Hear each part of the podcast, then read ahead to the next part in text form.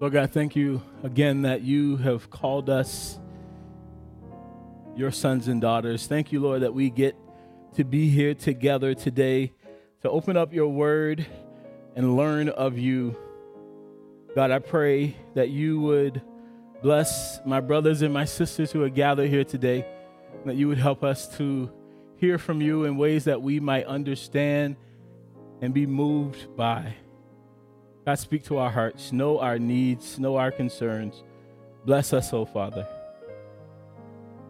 God, we pray for those today who, uh, around the world, who don't have the privilege of worshiping you in public. We remember our brothers and sisters for whom it is a crime to call on the name of Jesus. God, help us to mirror their faith, their courage, to praise you and worship you even when it's uncomfortable. Father, we love you. And we thank you, God, that you first loved us. So be with us now in Jesus' name. Amen. Good morning again, Sanctuary. Um, it is an honor and privilege to have this opportunity to uh, to be before you again in this way. Um, I, I want to take a moment again and acknowledge the, the, the our guests from the Rites of Passage program, um, a group of incredible young men. I had some time a couple weeks ago to be a part of their retreat, uh, an, an, overnight retreat that they do as a part of their, their program. And, and I can say firsthand that these are some of the brightest young leaders in the Twin Cities area. So, can we just put our hands together and thank God for these young men again? I'm I'm I'm so excited about your future, about what God will do in your lives, and what you will do as you go on to become young men who impact communities like North Minneapolis and beyond.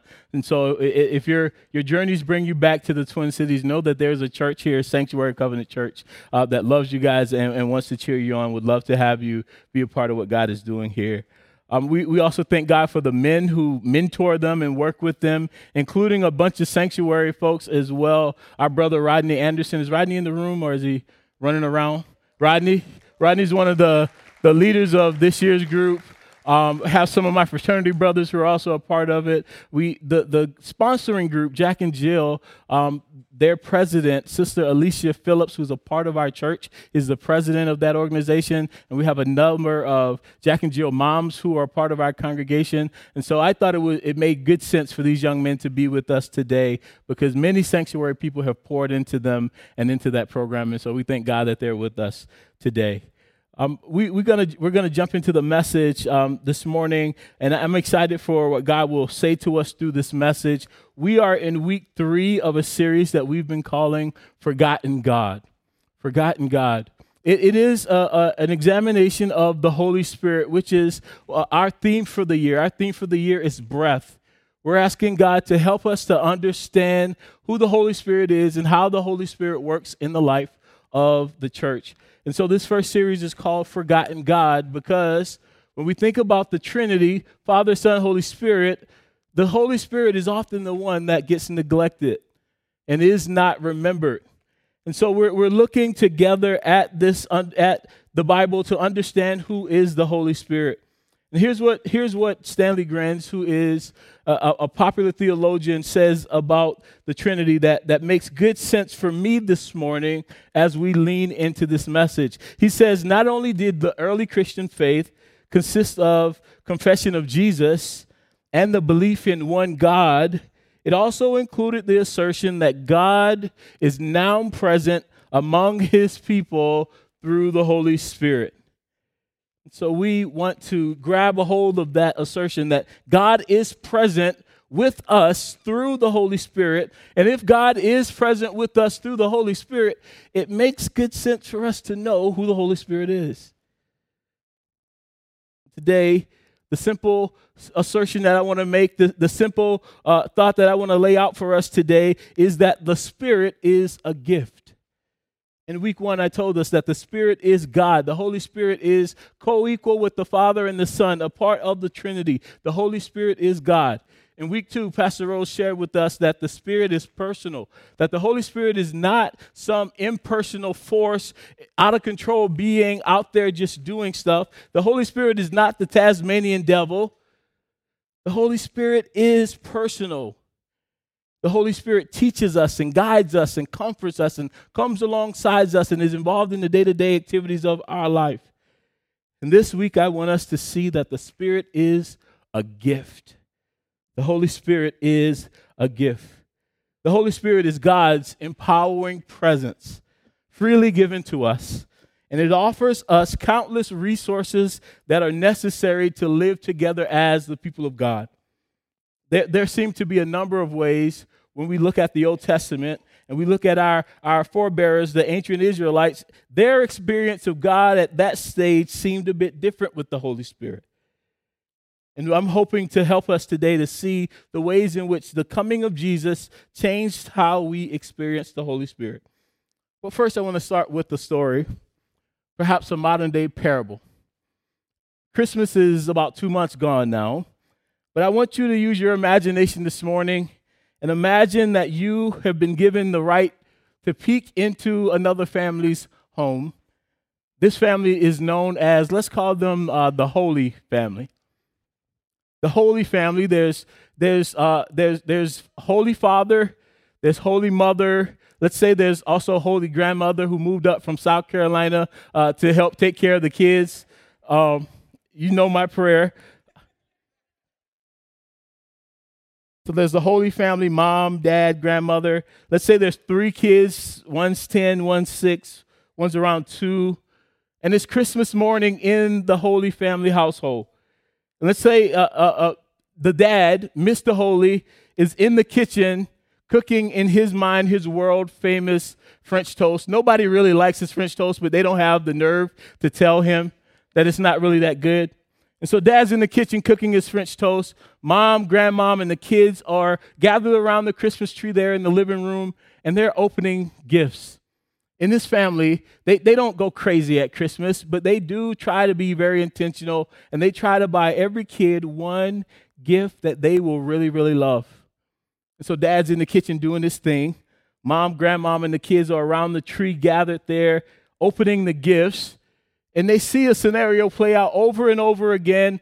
A kid will open up the gift, and there's an initial excitement, and then the kid will place the gift, set it down, and go away from it. They go back to grab their cell phone or grab something that they had before. And they see that play over and over again. Dad's in the kitchen cooking, and he walks into the living room and he sees a scene that was horrific to him. All three kids there, their gifts are, are on, the, on, the, on the couch or something. Nobody's playing with the gift, nobody's engaging with the gift. All three kids are on the floor playing with the wrapping paper.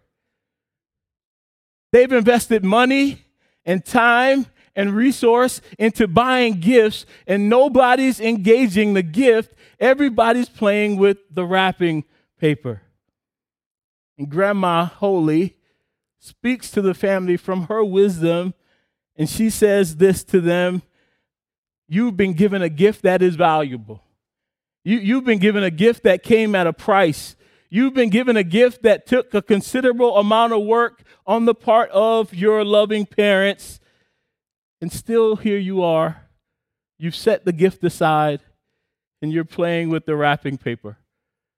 Grandma Holy says to the family, Don't forget in the midst of everything you're doing that the gift is actually the gift. A few years ago, my wife Shaniqua and I and our daughters uh, had a photo shoot with a friend who's a photographer. And when we went to his basement, it's all elaborate and he has all this photography stuff there in the basement. I saw a new iPhone on the table and I began to ask him some questions about the iPhone. Uh, I love iPhones. Some of you know that already. I pray for folks who don't have iPhones who uh, have that Android ministry. I pray for y'all. Um, but that's another sermon for another time. This friend had an iPhone there on the table, and I began to ask him about it. And I saw, as he was talking about his iPhone in the corner, this is a real story, this is true. Like, not that the rest of them aren't, but this one is especially true. Um, he had a, a stack of iPhone boxes about that high in the corner.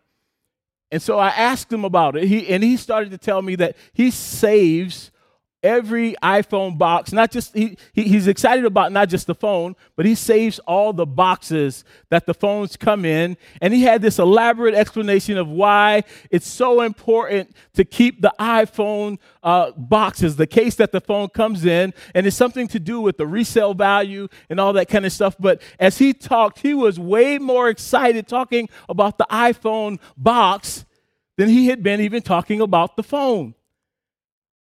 And I tried to change the subject back to the phone, but he kept wanting to talk about the boxes.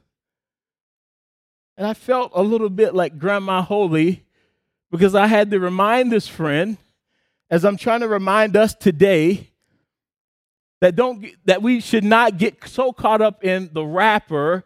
We should not be so excited about the box that we forget about the actual gift. The gift is actually the gift. We could do without the wrapper, we could do without the box, but the gift, we can't do without the gift. And the Holy Spirit of God, brothers and sisters, is the gift of God. Can you just say to your neighbor real quick? I know we don't talk to people in church in Minnesota, but can we say the, the Holy Spirit is a gift? Can you just tell your neighbor that? The Holy Spirit is the gift. The Holy Spirit is a gift, it is a promised gift. That's my first point this morning that the Holy Spirit is a promised gift. John 15, 14, verses 15 through 17 says these words to us. This is the word of Jesus speaking to his disciples. He says to them, If you love me, keep my commandments, and I will ask the Father, and he will send you another advocate to be with you forever, the Spirit of truth. The world cannot accept him because it neither sees him or knows him, but you know him, for he lives with you and will be with you forever.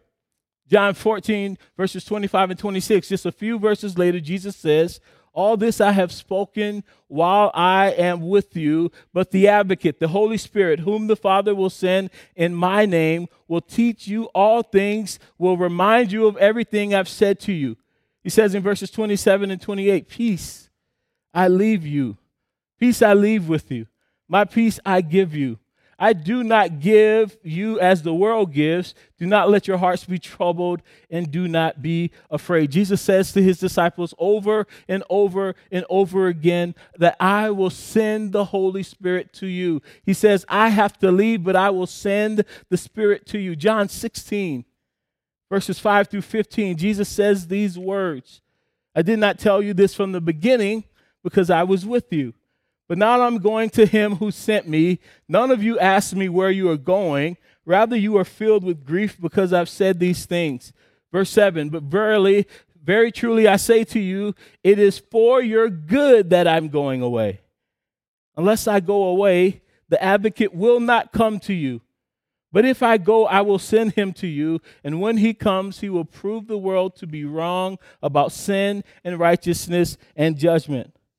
About sin because the world, the, the people do not believe in me. About righteousness because I'm going to the Father. And about judgment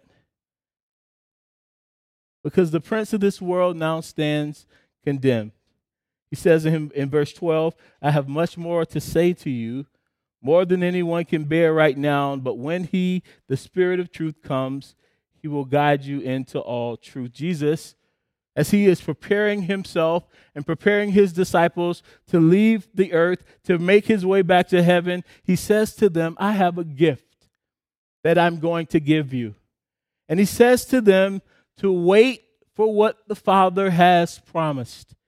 The Holy Spirit did not come upon the people as a surprise. Jesus periodically and repeatedly reminded them that the Father is sending a gift to you, and that gift is the Holy Spirit. Jesus' words in these verses and in many more of them were words of assurance for the disciples, and they are words of assurance for us today that the Father has sent us a gift. Because God is a good Father God has promised us the very best of God's self. Because God is faithful, God has kept his promises and has given us the gift. That gift is the Holy Spirit. Brothers and sisters, the Holy Spirit is a promised gift. But not only that, the Holy Spirit is a universal gift. A universal gift. Sometimes our excitement around a gift really has to do with whether or not we think we could get that gift. I remember as a kid, I, I, didn't really like Christmas because we grew up incredibly poor. And so I tried to protect myself from disappointment by saying, I didn't like, I don't need gifts. I, I tried to downplay the importance of gifts because I knew I wasn't getting anything. My grandma would give us, uh, she'd get a pack of socks, and everybody would get one pair of those socks. Somebody, somebody would get a bag of oranges and everybody would get an orange. Anybody else family like that? You get an apple, maybe some, some pecans, pecans, as you guys say here in the city. We, we were poor, and so to protect my heart from disappointment, I said the gift wasn't important. But the Holy Spirit is a universal gift, it's a gift for all people that all of us have a right to the gift of the Holy Spirit. In the, in, the, in the days of the ancient Israelites, the Spirit seemed to operate differently. It seemed to be given to special people at special times for a specific task. There were times it seemed as if the Holy Spirit would come and go. The, the phrase was that the Spirit would come upon them, which suggests that there were times when the Spirit was not on them.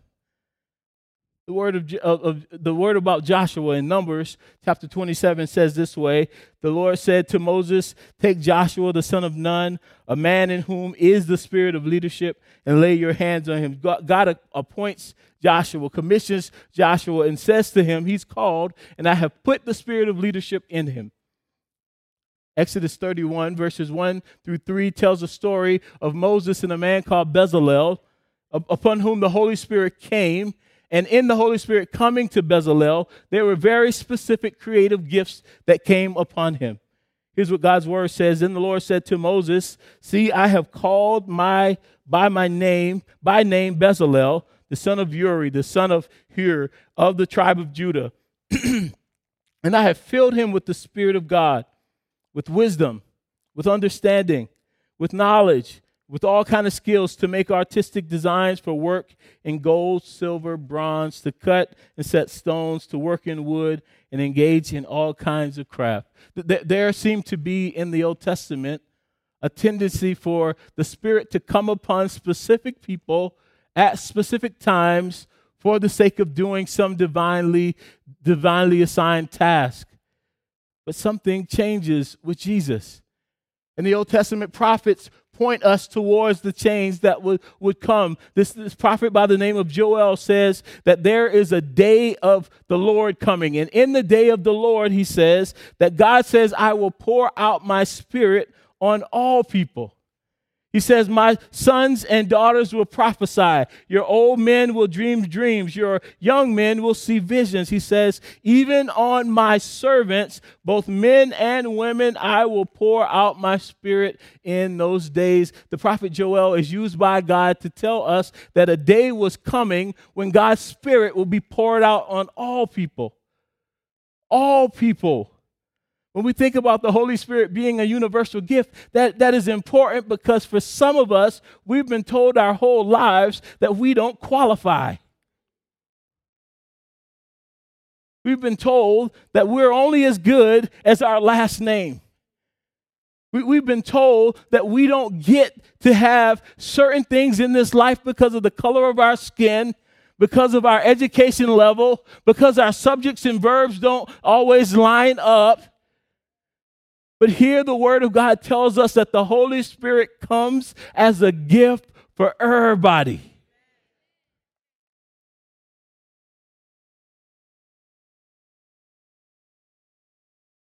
The Holy Spirit is a universal gift.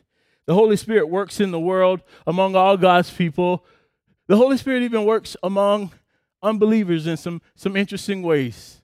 I'm not making this up. I, I, I, it's right here in the Word. It, the Holy Spirit even works among unbelievers. The Holy Spirit is the one who actually shows us that we even need a relationship with Jesus in the first place. That we, we were not saved because we were smart enough to get saved. While we were lost, it was the work of the Holy Spirit to show us that we needed to be saved.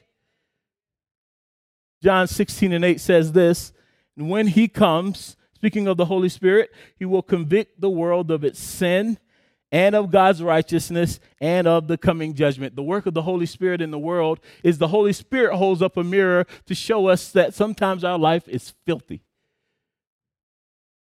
Two implications of that. On one hand, it suggests that I don't need to walk around with a notepad pointing out all your sins and reminding you, you messed up that time, gotcha. Yep, I saw what you said on Facebook, gotcha. My job is not to convict you of sin because the Holy Spirit, first and foremost, does that. There's some foul stuff people are doing in their lives, and they don't need some pastor to tell them. The Holy Spirit has already told them. Some of us are foul, and we know we're foul. So it's not like we're foul because we don't know it. The Holy Spirit's work in the world is that the Holy Spirit will first convict us of the sins in our lives. The other side of that is this the Holy Spirit works to convict us and show us the sin in our lives, show people the sin in their lives. And sometimes they'll come to us and say, I have this sin in my life. Can you help me to know what to do about it? How do I get out of this sin? Isn't this a sinful thing that I'm doing? Isn't this relationship the way I'm living it out? Isn't it sinful? And some of us in our people pleasing tendencies, in our PC-ness, will say, actually, no, there's, there's nothing wrong with that. The Holy Spirit has worked to convict people and to show them that they're living in sin. And they come to us as followers of Jesus looking for ways out of that sin. And we're uncomfortable telling people that you're right, that is sinful. There is a way of coming out of that sinful relationship, that sinful action, that sinful way of being.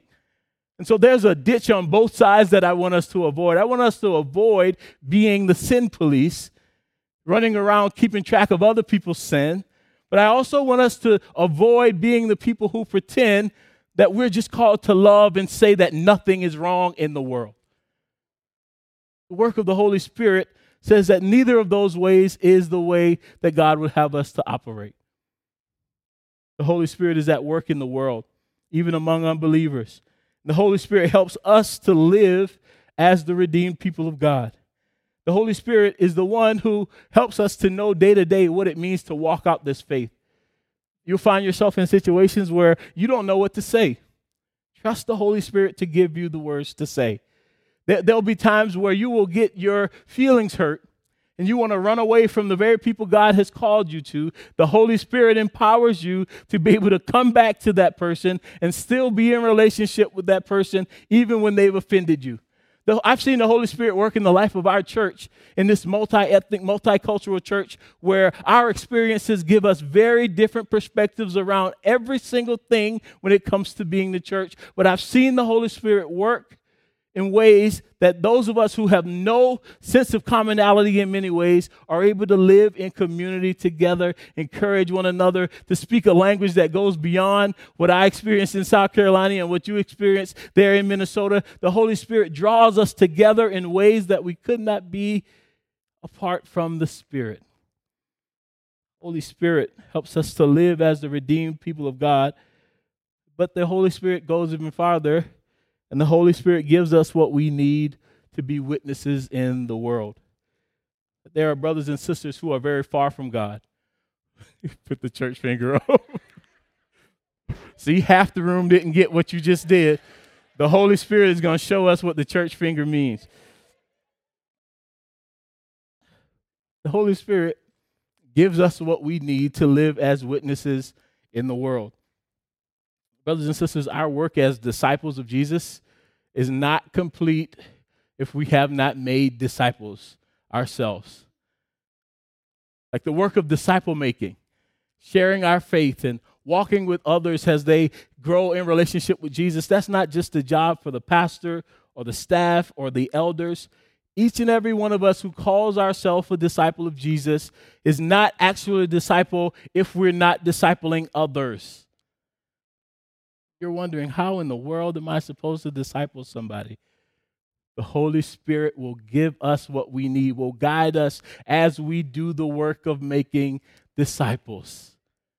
The Holy Spirit is a universal gift for the person who went to Bible school and the person who never went to school.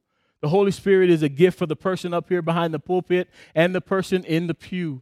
The Holy Spirit is a gift for all of us because all of us have been called to live out our faith and be witnesses in the world for Jesus. The Holy Spirit is a promised gift. The Holy Spirit is a universal gift. But the Holy Spirit is also, before I take my seat, a constant gift. The Holy Spirit is a constant gift. When we look at the Old Testament, we, we can sometimes get the impression that the Holy Spirit was episodic here today, gone tomorrow. We can get the sense that the Holy Spirit is hit or miss. I, I go into this situation and I don't know if the Holy Spirit's going to show up or not. The Holy Spirit is a constant gift that in Christ Jesus, that when Christ came, when Christ suffered on our behalf, when he was resurrected, the Holy Spirit was made available to us in such a way that we don't have to wonder if the Spirit is with us. We don't have to pray, Lord, give us your Spirit. The Spirit is already in us. Holy Spirit won't be taken away in the way that it was with Saul when Saul had been called and anointed as king, and Saul chose to live his own way and do his own thing. And the scriptures say that the Spirit was taken away from Saul. We don't have to worry and pray the same prayer that David prayed in Psalm 51 after he sinned with Bathsheba. Lord, please don't take your, your spirit away from me. That's not the prayer we have to pray. The Holy Spirit has been given to us. He is our constant guide. He is our assurance of God's presence and work in our life. He is our promise. And, and Matthew 28 and 20 says the promise of Jesus, and surely I am with you always, even to the very end of this age. The Holy Spirit is not leaving us. That when we believe, that when we receive Jesus as Lord and Savior, the Holy Spirit is given to us as a gift and there's no return receipt. Holy Spirit lives in us and He dwells in us, and He is the permanent indwelling of God's Spirit for the purpose of fulfilling God's promises in the world, in our life, and in the life of others, and the Spirit will never forsake us. We're not competing for the Spirit to like us and stick around. Doesn't work that way. The Spirit is in us, and He will not forsake us. reminded of the song by CeCe Winans. The song is titled He's Always There. He's always there. I want us to think about the Holy Spirit in that way. He's always there to brighten up your day. He's always there in every way. He's always there. When it's cold and dreary, and your faith is growing weary, you don't have to be afraid. He's always there. He's always there. Just ask for what you need. He's always there from the moment you believe. The Spirit is always there. Open up your heart. Invite Him to come in. He'll turn your life around and change you from within. The Spirit is always there. He's waiting to care. The Spirit is always there to comfort and to provide. He's always there, right by your side to help you face today and to help you face tomorrow, to help you to live through the joy and through the sorrow. His love you can't deny. He's always there, right by our side. Brothers and sisters, the Spirit is always there. Always there. Your friends might walk out on you but the Spirit of God is always there. Those vows that that significant other gave may one day be reneged on, but the Spirit is always there. Even as much as we try to care for one another in the context of the church, we sometimes get it wrong, but the Spirit is always there. So as we remember this gift that we've been given, I want to remind us I want to ask us don't forget the gift. Put down the wrapping paper and remember the gift. Stop talking about the box and remember the gift. This promised gift of the Holy Spirit. Presence and power of God with us. which empowers us to live a life that we could not live on our own. God loves us, brothers and sisters. How do I know if God loves me? How do I know if I'm even saved? One very tangible way that God has given us a gift. That gift is the Holy Spirit. So when you're weak, Spirit can make you strong. When you want to run away, the Spirit will help you to stand and love. When you feel like I've given everything I can to this, and it seems as if nothing is changing, the Holy Spirit reminds us I'm right here. We're able to do with the Spirit of God far more than we could ever do on our own. So, what do you pray this week? Are you praying, Lord, send me your Spirit? That's your prayer. God's saying, I've already given it to you. So we're not praying that God would give us God's Spirit. We're praying that we would have the courage to be led by the Spirit.